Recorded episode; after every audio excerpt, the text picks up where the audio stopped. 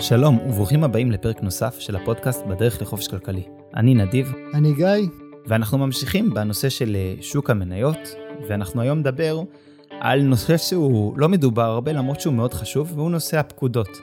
בעצם אנחנו ננסה להבין בפרק הזה שני דברים. אנחנו ננסה להבין קודם כל איך שוק המניות עובד בתכלס, בפועל, איך כשאני בא לקנות מניה או למכור מניה, מה קורה, ומהן הפקודות השונות שקיימות בתוך השוק, אמ, ואיך כל זה יכול לקדם אותנו באמת לחופש כלכלי, שזה בסוף תמיד הנושא הגדול של הפודקאסט. כן, וכמובן שמה שתקף למניות, אה, תקף גם ברובו לאופציות, לאג"חים, לחוזים עתידיים, והכל עובד בצורה שהיא מאוד דומה, שזה בעצם המערכת שבה הבורסה, או השחקנים שמשתתפים בבורסה, שזה הברוקרים שלנו, הם, הם מדברים והם מייצרים לנו את העסקאות.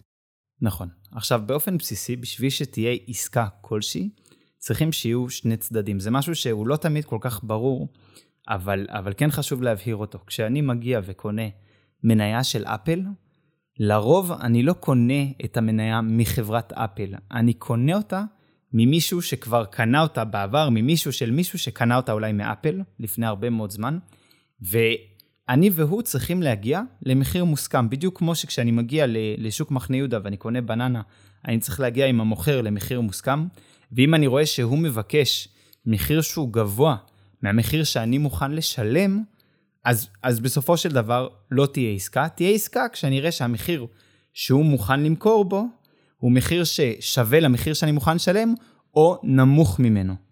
אז בעצם זה אותו דבר גם בשוק ההון. גיא, אתה רוצה להסביר קצת על המכניזם הזה של, של אסק וביד? כן, תחשוב שאתה מטייל בשוק מחנה יהודה, ואתה אין לך, אין לך שיח עם המוכרים, אין לך אינטראקציה עם המוכרים, אלא יש לך מתווך. יש, יש מתווך, מתווך לפירות וירקות בשוק מחנה יהודה, אתה אומר למתווך, מתווך יקר, נגיד עכשיו זמן הקורונה, סגרו את השוק, אתה עומד בכניסה לשוק, אתה אומר למתווך, מתווך יקר, תביא לי בבקשה עשרה קילו בננות, אני מוכן לשלם חמישה שקלים לקילו. אתה אומר למתווך. מתווך אומר, בסדר. הולך לשוק, עושה סיבוב בין המוכרים, וזה מתווך שהוא, שהוא נאמן לך, אוקיי? הוא בודק את המחירים אצל כל המוכרים. אחד מוכר בשישה, בשישה שקלים לקילו בננות, אחד מוכר בחמישה וחצי שקלים, אחד מוכר בחמישה קילו, אוקיי? הוא עבר בין כולם, ראה מי הכי זול, ראה את הכי זול, ידע שאתה מוכן לשלם חמישה קילו, חמישה שקלים לקילו, מצא אחד שמוכן לשלם, והוא בעצם עושה את העסקה. הוא, לו... הוא מצא מישהו שמוכן למכור בחמישה שקלים, ולכן באמת הצלחנו להשלים את העסקה. עכשיו, מה קורה אם הוא לא הצליח למצוא מישהו שמוכן? הכי זול שהוא הצליח למצוא, זה חמישה וחצי שקלים לקילו. אני הצעתי חמישה שקלים לקילו, והוא, והוא הצליח למצוא מישהו בחמישה וחצי. הוא חוזר אליך ואומר לך, נדיב היקר, עשיתי סיבוב, אין לי בנמצא כרגע אף אחד שמוכן למכור לך בחמישה שקלים לקילו. אני יכול להחזיר לך את הכסף, אתה יכול פשוט לחכות, או אנחנו יכולים לחכות ולהעביר את היום, ואולי מישהו מהם יוריד את המחיר. אה, ובברירת מחדל בשוק ההון, כל פקודה שאתה נותן היא תקפה ליום. כלומר, כשאתה נותן את הכסף למתווך, אתה לוקח בחשבון שהוא עכשיו יטייל עד למחרת, לחפש לך בננות במחיר שאתה רוצה. אם הוא לא ימצא, אז הפקודה מתבטלת באופן אוטומטי. יש אפשרות מראש להגדיר אותה שהיא לא תתבטל באופן אוטומטי, אבל כעיקרון היא מתבטלת. אוקיי, okay, זה מה שאנחנו באים, לוקחים את זה משוק מחנה יהודה לשוק המניות. לפקודה הזאת קוראים buy limit. כן, עכשיו, אתה יכול בכל רגע נתון לקרוא למתווך שלחת אותו, שלחת את הפקודה, אתה יכול בכל רגע נתון לבטל אותה, כלומר לקרוא למתווך חזרה, להגיד לו, עזוב, התחרטתי, אל תקנה לי בנות, עד שהוא קנה. הוא קנה, אין להתחרט. כלומר, הוא קנה, המניה שלך, בננה שלך, אתה יכול לנסות למכור אותה חזרה. כן. עכשיו תגיד לי, בוא נגיד שאני אמרתי לאותו מתווך, לאותו בורסה, שאני מוכן לקנות בננות בחמישה שקלים, והמתווך מגיע לאיזה דוכן שמוכר בננות בארבעה שקלים לקילו. באיזה מחיר בסופו של דבר אני אקנה את הבננות?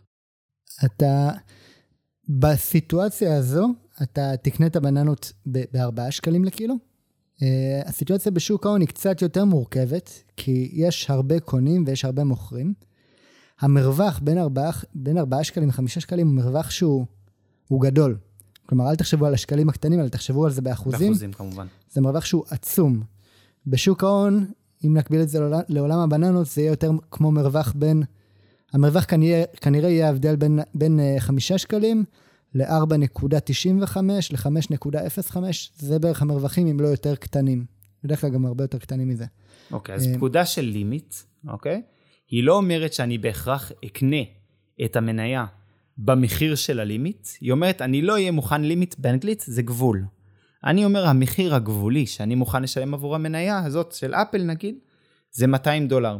אם מישהו מוכן למכור אותה בקצת פחות, אז אהלן וסהלן, אבל אם מישהו מוכן למכור ב-201, אז העסקה לא תתבצע. יש גם לימיט בכיוון ההפוך, נכון? נכון. אם אני עכשיו מוכר בשוק, ואמרנו כבר שאני בתור מוכר, אני גם, אני לא עובד עם הלקוחות קצה, אני עובד רק עם מתווכים, נכון? ו- ואני מוכר את הבננות שלי, ואני רוצה להיפטר מהמלאי, ואני רוצה עכשיו להיפטר מחצי מהמלאי או מכל המלאי, מאיזה, ש- מאיזה סיבה שלא תהיה, ואני מציע מחיר לשוק, ואני יקרן, אני רוצה למכור את הבננות שלי בשמונה שקלים לקילו. ואני מציע שמונה שקלים לקילו, והמתווכים שמסתובבים, הם, הם כל הזמן הולכים לאלה שמציעים ב- יותר בזול. כי יש מסביבי כאלה שמוכרים בחמישה שקלים לקילו, בשישה שקלים לקילו. עכשיו, יכול להיות שיהיה לי מזל ויגיע למתווך ש, ש, שיקנה ממני בשמונה שקלים לקילו, אם אין אף אחד אחר שמוכר ביותר זול. אבל uh, אני, בתור, uh, בתור uh, אחד שמוכר בננות, אני יכול לבוא למת- למתווך בעצם ולהגיד לו, תשמע, המחיר המינימלי שאני מוכן לקבל בעבור הבננות שלי, הוא לא שמונה שקלים בינינו. אני הייתי שמח לקבל שמונה שקלים, אבל, אבל חמישה שקלים מספיק לי, אוקיי? אז זה בעצם לימיט שהוא מהצד השני. כלומר, אני אומר למת- למתווך פה, המינימום שאני מוכן לקבל, אתה אמרת המקסימום שאני מוכן לקנות. אני אומר, המינימום שאני מוכן למכור הוא חמישה שקלים, או שישה שקלים, או מה שזה לא יהיה. ואז בעצם אני יודע שלא תתבצע לי עסקה במחיר שהוא נמוך יותר, אבל יכולה להתבצע עסקה במחיר שהוא גבוה יותר. וברמה הפרקטית, שוב, בשוק ההון המרווחים הם הרבה יותר קטנים, לרוב העסקאות הן ייפגשו איפשהו באמצע. אוקיי, עכשיו בוא נגיד שאני מגיע לאותו שוק, ואני יודע שהבננות נמכרות בטווח של בין 5 שקלים לקילו ל-8 שקלים בקילו, ובתכלס זה לא באמת משנה לי, אני משקיע בבננות לטווח הארוך, בסדר? בהשאלה למטאפורה שלנו, אמ, ולכן המ- המחיר הספציפי לא כזה משנה לי. איזו פקודה אני יכול לתת למתווך שלי ולהגיד לו, תשמע, פשוט תקנה לי בננות. אז אני, אני אנצח את השאלה, אני, אני טיפה אסובב את השאלה שלך. כי בתור משקיע ערך, אה, אם, אם המרווח פה הוא בין חמישה שקלים לקילו לשמונה שקלים לקילו, אמור מאוד לעניין אותך המחיר של הבננות. אה, איפה זה לא מעניין אותך? זה לא מעניין אותך כשההבדל הוא באמת, כמו שאמרנו, בין חמישה שקלים ל-5.005. שם אני יכול להבין שאתה אומר לי, גיא, תשמע, לא מאוד מעניין אותי המחיר של הבננה שאני קונה. המרווח הזה, כלומר המרווח בין המחיר שהקונה מוכן לקנות בו למחיר שהמוכר מוכן למכור בו, המרווח הזה נקרא ספרד, הספרד למעשה. וככל שהספרד הזה הוא יותר צר, הוא יותר קטן, אז השוק נתפס כיותר יעיל. אה, בדרך כלל זה גם מעיד על זה ש- ש- שזה שוק שיש בו המו- הרבה מאוד עסקאות, הרבה מאוד שחקנים פעילים. זה שוק שהוא נזיל, וככל שהספרד הוא יותר קטן, אז פחות משנה לנו כל המשחק הזה שאנחנו מדברים עליו פה. אבל אם אתה עכשיו הולך לקנות מניה שהיא מאוד מאוד לא נזילה, שיש בה מעט מאוד קונים, והמרווחים הם גדולים בין המרווח של הקונה לבין המרווח של המוכר, שם זה אמור להיות יותר לעניין אותך. עכשיו, יכול להיות שאתה בתור משקיע ערך, אתה בא ואתה מזהה פה איזשהו, איזושהי חברה, אוקיי? ואתה אומר, החברה הזו, אני מזהה שהערך האמיתי שלה הוא הרבה יותר גבוה מהמחיר הנוכחי שלה, ולכן פחות מעניין אותי כמה שקלים, כמה אגורות לפה, כמה אגורות לשם. אני רוצה ודאות על הקנייה. אני לא רוצה לבוא ולהגיד למתווך, הגבול שלי הוא חמישה שקלים לבננה, והוא יחזור אליי והוא לא ימצא לי עסקאות, ובינתיים המחיר שלי יטוס למעלה ופספסתי את המניה. כלומר, אתה אומר לי, יותר חשוב לי הוודאות של הרכישה, מאשר המחיר המדויק של הרכישה. ובמצב כזה אתה בא בעצם עם פקודת ביצוע מיידי. פקודת ביצוע מיידי, בשפה המקצועית קוראים לזה פקודת market. מה עושה פקודת market? פקודת market שולחת את המתווך לעשות סיבוב אחד בשוק, אוקיי?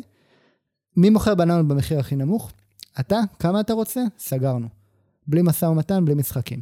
אוקיי, ואם בדיוק בזמן שבין שאני נתתי למתווך את הפקודה, פתאום כל השחקנים בשוק מחנה יהודה, כל המוכרים, העלו את המחיר מחמישה שקל, לחמישה שקלים לקילו, ל-30 שקלים לקילו, המתווך שלי קיבל פקודה לקנות. אז הוא קונה אז גם- אתה קנית בננות ב-30 שקל לקילו. נכון, ולמרות שזה לא הייתה הכוונה שלי. לכן באמת אני, אני, אז באמת אם ניקח את זה שנייה אחת לעולם של שוק ההון, בעולם של שוק ההון יש אפשרות לקנות מניות בפקודה של market, ולרוב זה יהיה בסדר. זאת אומרת, אם אני עכשיו קונה מניה שהיא מאוד מאוד נזילה, שהרבה אנשים קונים ומוכרים אותה, רוב הסיכויים שאם המניה של אפל נסחרת סביב ה-200 דולר, ואני שמתי מניה של אה, פקודה של market, אז אולי זה יהיה 199.9 או שזה 200 ו...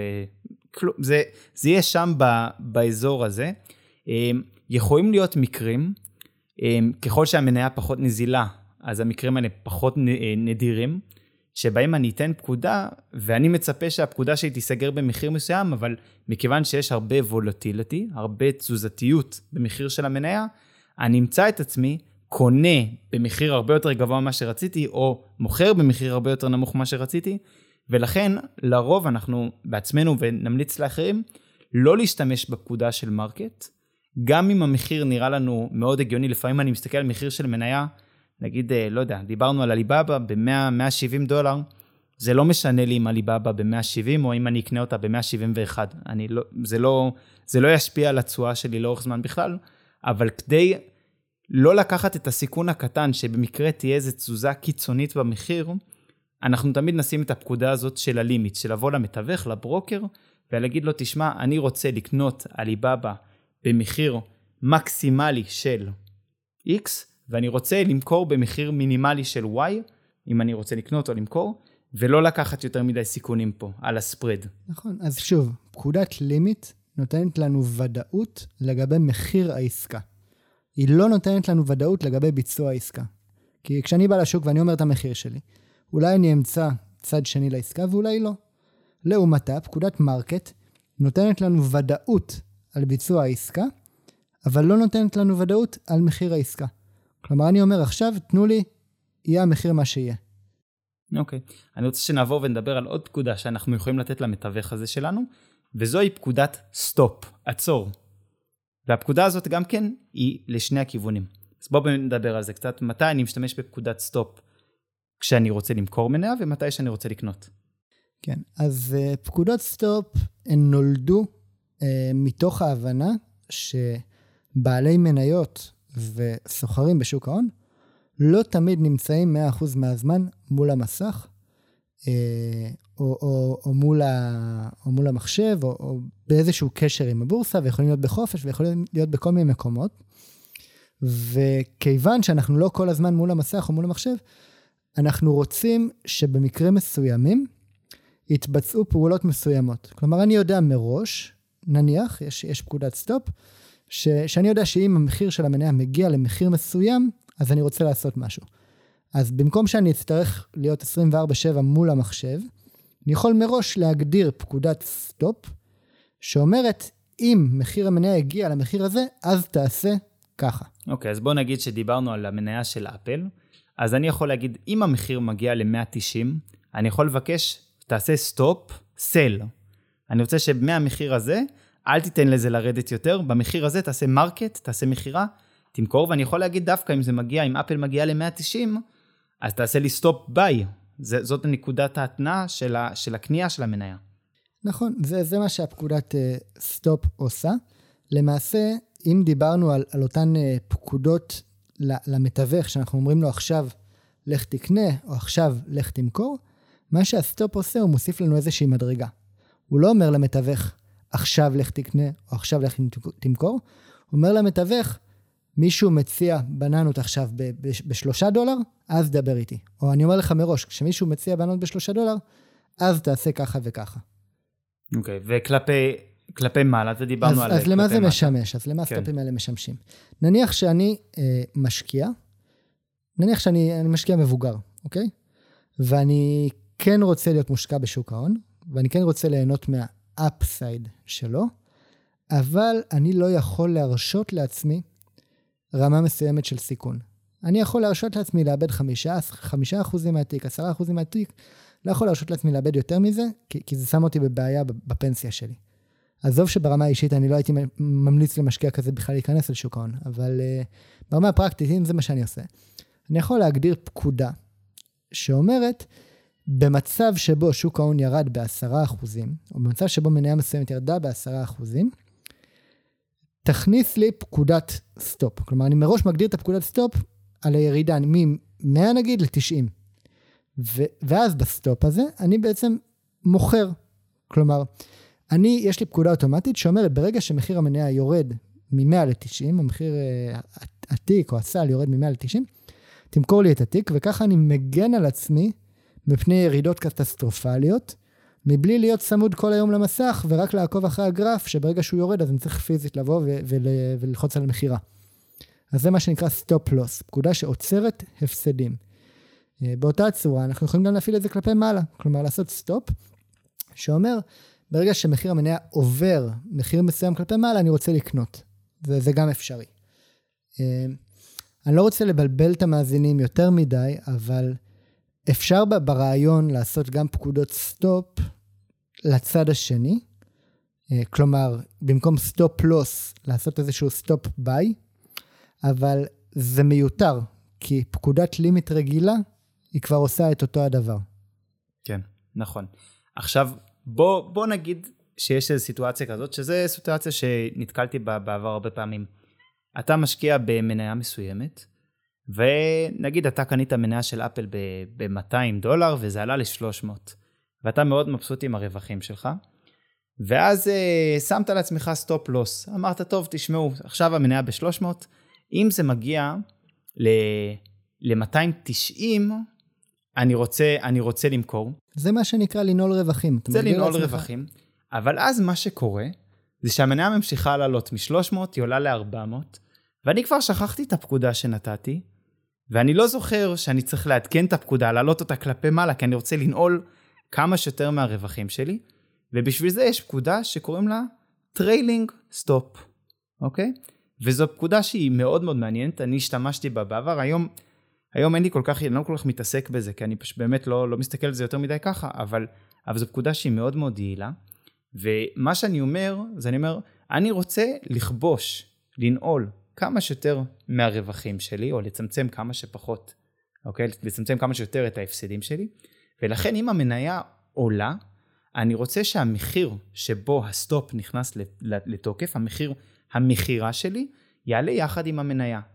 אני יכול להגדיר את זה או ברמה מספרית, זאת אומרת, אני, אני מוכר תמיד 5 דולר מתחת למחיר הגבוה ביותר של המניה. אז המניה הייתה ב-200, עלתה ל-300, ואני נתתי פקודה, אז מעכשיו ב-295 היא תמכור. המניה אבל עלתה מ-300 ל-305, אז מעכשיו ב-300 זה ימכור, וככה אני כל הזמן נועל, נועל, נועל, נועל את הרווחים וזה שלי. חד, וזה חד-כיווני בעצם. חד-כיווני, נכון. עכשיו, אני יכול גם להגדיר את זה, הרי מספרים הם, הם, לא, הם לא הפרמטר הכי טוב, כי לפעמים כשמניה נהיית אה, באמת יקרה, אני חושב מניה כמו אמזון שעולה 3,400 דולר, אז היא עולה ויורדת ב-5 דולר כל שנייה וחצי, ואני לא רוצה שימכרו לי את המניה לפני שאני באמת רציתי שתימכר, ולכן אפשר גם לעשות את ה trailing הזה גם באחוזים, להגיד, אני רוצה להגדיר 8% מתחת למחיר הנוכחי. אז אני יודע שאני לא אכבוש את כל הפסגות, את כל ההישגים, העליות המחירים של המניה, אחריה אני עוקב, אחריה אני הבעלים, אבל אני יודע שאני אכבוש די הרבה, וגם אם היא תמשיך לעלות, אני אמשיך לעלות יחד איתה, וזה תקף גם לצד של ה downside, שאתה יכול לעשות trailing גם, גם ל downside שלך. כן, אני אגיד באופן כללי על, ה, על הפקודות האלה ו- ולמה אנחנו חופרים ולמה אנחנו נכנסים פה לעומק של, וזה אולי נשמע מבלבל, אולי לחלק מהמאזינים גם מכירים את זה, אבל בסוף זה כלי עבודה. ואנחנו כמשקיעים, להכיר את הכלי העבודה שלנו, את הפקודות שלנו, זה קריטי. וכדי להיות משקיע מוצלח, אתה צריך להכיר את הכלי העבודה. אתה גם צריך להיזהר עם הכלי העבודה שלך, אה, ולא לעבוד עם כלי שהוא מורכב לך מדי, כי אתה עלול להיפצע. כאילו, אנחנו לא ממליצים להשתמש, יש כל מיני כלים מורכבים בסיפור הזה. אני באופן אישי, אני משתמש בפקודות מאוד מאוד פשוטות. אני משתמש, אני את כל, את כל הפקודות שלי, אני עושה רק פקודה אחת שאני אספר עליה טיפה בהמשך. אני משתמש רק בפקודה אחת, אני לא משתמש לא ב trailing ולא בפה ולא בשם. סבבה להכיר, טוב להכיר, אה, אבל אה, גם לשמור את הדברים בסוף פשוטים.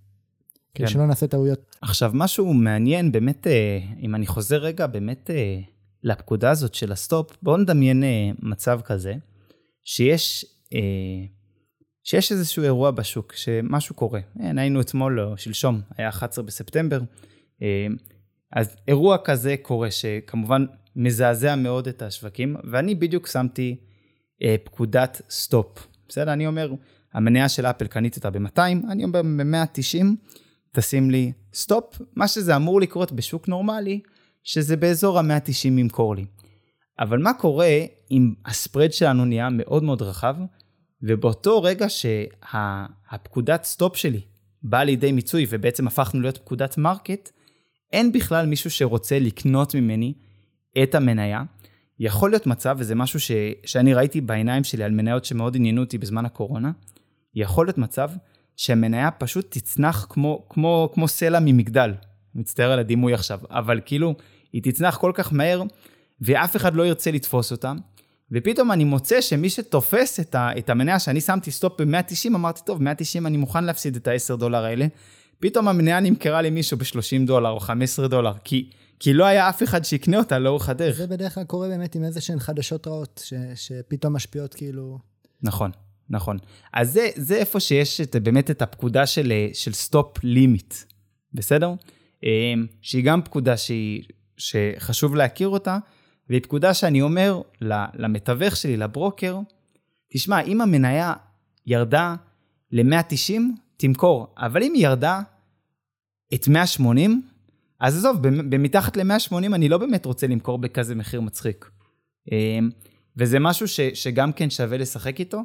אמ, בכללי, אני, אני מאוד אוהב את הכלים האלה, צריך פשוט להשתמש בהם בצורה שהיא... להבין איך הם משתלבים בתוך האסטרטגיה שלך, ולהשתמש בהם רק ככה. אז אני אעשה סיכום קצר על מה שדיברנו עליו עד עכשיו, ואז אני אסביר באמת על, על, על, על עוד, עוד, עוד פקודה שאני לא חושב שמספיק אנשים מכירים, והיא באמת, לדעתי, הכי, הכי פרקטית והכי טובה. אז דיברנו על פקודת market, שאמרנו שברמה הפרקטית, סביר להשתמש בה ברוב הסיטואציות. הרבה מאוד משקיעים משתמשים בה. אתה כאילו, זה, זה, זה טוב לנו לסיטואציות שבהן באמת הספרד הוא צר. כל עוד יש נזילות. כן, הספרד הוא צר, זה לא מאוד משנה ימינה, שמאלה, ואני מקבל פה ודאות על הביצוע. וכמובן, מתוך הנחה שאני לא סוחר יומי, אני משקיע לאורך זמן, לסוחרים יומיים הדברים האלה מאוד מאוד קריטיים, הם לעולם לא יקנו במרקט. אבל אם אנחנו מסתכלים בטווח זמן של חודשים, שנים, אז באמת זה לא... אה, עכשיו, הלימיט הוא באמת מאפשר לי ו- ואני זוכר ככה שהאזנתי פקודות לימיט, ואני מחכה ש- שהפקודה תתממש. אני מחכה. ולפעמים המחיר של המניה לא מגיע למחיר שאתה רוצה, ואז אתה טיפה רודף אחריו, וכאילו... אז הפקודת לימיט היא באמת, היא, היא, היא, היא לוקח לה יותר זמן בדרך כלל להיתפס או להתממש, למצוא את הצד השני, והיא יותר נכונה לנו בסיטואציות שבהן הספרד הוא גדול, אוקיי? Uh, הפקודה שאני משתמש בה, שהיא פקודה חדשה יחסית, אה, ב, ש, שבעצם אה, ברוקרים מספקים. היא נקראת אה, אה, איבלגו, זה, זה ראשי תיבות. אני לא זוכר ראשי תיבות של מה הם בדיוק, אבל למעשה מה שהיא עושה, היא עושה אה, קנייה חכמה. מה זה קנייה חכמה? היא באה, כלומר, כשאני, כשאני משתמש בפקודת איבלגו, ואני יכול לעשות אותה גם כמרקט וגם כלימיט, מה שהיא עושה, היא באה בעצם, והיא מסתכלת מה הספרד שלי? מה הביד? מה האסק? הספרד הוא מורכב מההבדל בין הביד, הביד זה מה שהקונה הכי גבוה מציע, לבין האסק, שזה מה שהמוכר הכי נמוך מציע. והיא מסתכלת על מה המרווח, והיא מכניסה את הפקודה שלי לא למימוש מיידי, כלומר לא במחיר של המוכר. היא לא מכניסה מחיר שאני בחרתי, אלא היא מכניסה את המחיר שהוא בדיוק באמצע בין הביד לאסק. ואז מה, מה קורה בעצם? אני נכנס ראשון בתור, אז אני מגיע פה למימוש שהוא יחסית מהיר, כן? אבל אני, אני חוסך פה איזשהו חצי מהמרווח, שכשמסתכלים לאורך זמן זה יכול להיות הבדלים שהם משמעותיים. עכשיו, בתוך הפקודה הזו, אתה גם יכול להגדיר מה רמת הדחיפות שלך לביצוע. יש לך שלוש רמות של ביצוע, של דחוף לי, או רגיל, או, או, או לא דחוף לי. ובהתאם לזה, המערכת היא בעצם מזיזה את הפקודה שלך ימינה, שמאלה, ככה שהיא מצד אחד תיתפס יחסית מהר, כי אתה רוצה פה ודאות ומימוש, אבל מצד שני, היא, היא, היא תחסוך לך את, ה, את, ה, את ההפסדים האלה, שהם הפסדים שהם יכולים להיות עשרות סנטים בסך הכל, אבל הם מצטברים על, על אלפי מניות, אה, וזה מנגנון קנייה שהוא יותר יעיל. אז זה מין כזה אלגוריתם, אני משתמש באינטראקטיב ברוקר, זה אלגוריתם שלהם, שמאפשר לבצע את זה, אני מאמין שהוא קיים גם בעוד אה, חברות. מאוד מעניין. אני באמת תמיד משתמש בלימיט, גם בידיעה שאם אני משלם סנט אחד יותר מדי עבור כל מניה, זה, זה לא יזיז לי שום דבר ב, בסיפור של החיים, אה, אבל מעניין, כן. מעניין. טוב, עוד טוב, באמת, זה מה שרצינו אה, לשתף אתכם בפרק הזה קצת בפקודות. המון דיברנו על התיאוריה של שוק ההון. אנחנו מגיעים לפרקים האחרונים על שוק ההון לפני שאנחנו עוברים לנושאים אחרים. חשבנו שכן שווה לדבר קצת על הפרקטיקה, על הכלים השונים, על הפקודות השונות. אני, אני אולי אוסיף אה, ככה אנקדוטה נוספת. מי שמכיר, אחת הפלטפורמות מסחר הנפוצות בשנים האחרונות היא רובין הוד. רובין הוד, כמו אינטראקטיב ברוקרס, כמו שוואב, כמו בישראל יש לנו אקסלנס וכל מיני אה, ברוקרים כאלה ואחרים. היא פלטפורמה, היא למעשה ברוקר, ש, ש, שאפשר לעבוד דרכו. ומה שמיוחד ואטרקטיבי ברובין הוד ספציפית, קודם כל יש להם אפליקציה מאוד יפה. אה, דבר שני, יש להם ממשק גרפי שהוא מאוד אה, נעים ופשוט להבנה, מאוד, מאוד אטרקטיבי במיוחד לחבר'ה צעירים, ואין להם עמלות מסחר בכלל. וזה דבר שהוא קורץ להרבה משקיעים צעירים או משקיעים פחות מנוסים. שאגב, אני אגיד שהיום לרוב הברוקרים אין עמלות אה, מסחר בכלל גם כן, בעקבות המהפכה הזאת של רובין הוד. כן. מה שרובין הוד לא, לא מספרים, יכול להיות שהם כן מספרים את זה ב disclaimer שלהם, שאף אחד לא קורא, זה ש... זה, זה בעצם המודל העסקי שלהם. כשאתה מבצע פעולה בפלטפורמה של רובין הוד, הם מעבירים את המידע על הפעולה שלך לצד שלישי, לפני שהם מעבירים את הפקודה שלך לביצוע בבורסה. ואז מה שקורה, נגיד שאתה נותן פקודת market, אוקיי? אז בפקודת market שלך, אתה אמור להיפגש עם הקונה במחיר הכי, עם, סליחה, עם המוכר ש, שמוכן למכור במחיר הכי נמוך. מה הם עושים? הם באים ומיידעים עכשיו צד שלישי, בדיוק על, על זה שאתה בא לקנות. ואז הוא יבוא, והצד השלישי הזה זה חברות uh, של מה שנקרא uh, High Frequency Trading, uh, HF, HFT. כן, מסחר מהיר. כן, שזה מסחר אלגוריתמי, מסחר ממוחשב. והם באים והם עוקפים בתור, כלומר נותנים את ההצעה המדויקת כדי לתפוס את ההזמנה שלך. ואז ו... הם נהנים מפער הארביטראז' בין כן, ההצעה ו- שלך ה... לבין ה... ועל החלקיקי סנטים האלה, כשמכפילים אותם כפול... זה מיליארדים. כן, זה חברות מאוד רווחיות. ובעצם אה, רובינוד עושים ככה את הכסף. ואיך ו... המתווכים האחרים עושים את הכסף? על ידי עמלות מסחר. היום אבל כבר אין להם עמלות מסחר. לרוב הבתי השקעות באינטראקטיב ברוקג' שדיברנו עליו הרגע, אין עמלות מסחר. אה, שמעתי שאינטראקטיב הפסיקו את עמלות המסחר ממש לאחרונה. שוואב. ממש לאחרונה. הם עושים גם כסף, יש כמה דרכים שבהן אה, בתי המסחר עושים כסף. אחת מהדרכים זה, זה הלוואות של כספים. הם מלווים כספים כנגד הנכסים שיש להם. בדיוק. אה, אתה גם יכול לעשות ריבית על המזומן שלך בחשבונות האלה בחלק מהמקרים. כלומר, הם חולקים איתך חלק מהרווחים. נכון. בסופו של דבר, הם, הם כמו שבנקים עושים. הם uh, מלווים את הכספים שלנו, uh, נותנים לנו ריבית אפסית, uh, ולוקחים על זה ריבית. טוב, באמת זה היה פרק קצת להכיר את, העולם הזה של הפקודות מתוך שוק ההון. יש הרבה מה לשחק בו, מה ללמוד בו, אה, ואני חושב שיש פה אה, הרבה כלים שאם משתמשים בהם נכון, אפשר אה, להרוויח מהם הרבה מאוד כסף, ובעיקר לצמצם בצורה משמעותית את הסיכון שמשהו יקרה בתיק שלנו שאנחנו לא רצינו שהוא יקרה. אוקיי. Okay. אז זהו. תודה שהאזנתם לפרק נוסף של הפודקאסט בדרך לחופש כלכלי. אתם מוזמנים לעקוב אחרינו בדף הפייסבוק, לשאול שאלות, להעיר הערות. איננו יועצים פיננסיים, ולכן יש לקחת כל מה שנאמר בפודקאסט בערבון מוגבל. אנחנו בסך הכל משתפים אתכם בדרך שלנו לחופש כלכלי. בהצלחה.